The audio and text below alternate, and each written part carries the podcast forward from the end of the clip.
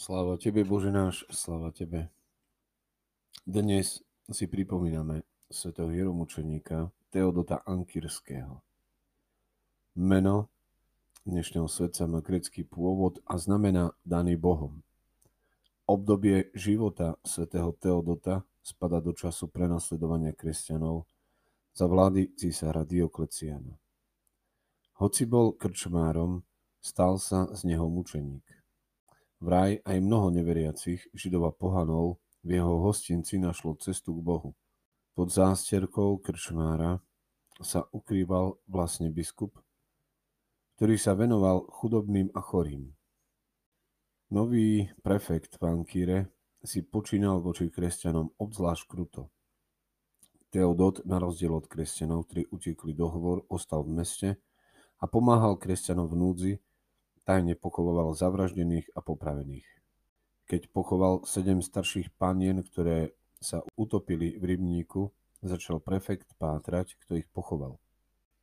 Podľa životopisu sa vraj Teodot vydal mučiteľom sám, aby zachránil tých, ktorí mu pomáhali. Po krutom mučení bol sťatý. Zomrel okolo roku 303. Na ikonách sa zvykne zobrazovať s fakľou a mečom, nástrojmi svojho umúčenia. Službe apoštolátu v tom čase Ježiš obchádzal všetky mesta a dediny. Keď videl zástupy, zľutoval sa nad nimi, lebo boli zmorené a sklesnuté ako ovce bez pastiera. V tradícii církvy boli vždy rôzne metódy apoštolátu. Pustovníci utekali z miest a dedín, aby boli sami s Bohom. Ale časom sa prihodilo, že aj sami ľudia ich začali vyhľadávať a navštevovať. Vtedy ich neodmietali, a práve naopak. Možno si spomenieme v posledných dobách na Pátra Pia, ďaleko na juhu Talianska, kam bolo v minulosti veľmi ťažké spojenie. Táto zabudnutá dedinka sa zrazu zaplnila ľuďmi, stala sa centrom mnohých duchovných iniciatív. Niektorí zasa si boli vedomi, že musia byť ako misionári a sami musia zájsť do všetkých miest a dedín a hľadať duše, ktoré Kristus chce spasiť. A tak môžeme pozerať i na našich apoštolom rovných, svätých Cyrila Metoda a ich žiakov, ktorí boli ustanovení, aby im v tejto pomáhali. Pýtame sa, ktorá z týchto metód je účinnejšia? Nedá sa táto otázka riešiť všeobecne. Každý z nás má k Bohu svoje povolanie.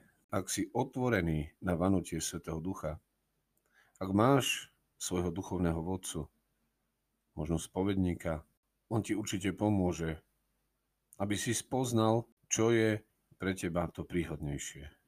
Isté však je, že sú okamihy, keď každý z nás, každý kresťan, musí byť iniciatívny v službe pre druhého. Či je to návšteva chorého, blížneho v nemocnici, posila v jeho nešťastí alebo nejakých ťažkých chvíľach. Z nás nesmie budiť dojem, že prichádza robiť propagandu, ale musí to byť skutočná pomoc alebo útecha tam, kam Ježiš prichádzal, tam bolo uzdravených veľa chorých. Ale to nie je len o telesné choroby, pretože Ježiš Kristus prináša Božie kráľovstvo. Pane Ježišu Kriste, na príhovor svätého hieromučeníka Teodota z Ankyry daj, aby sme každý deň plnili Tvoju vôľu. Teraz i na veky vekov. Amen.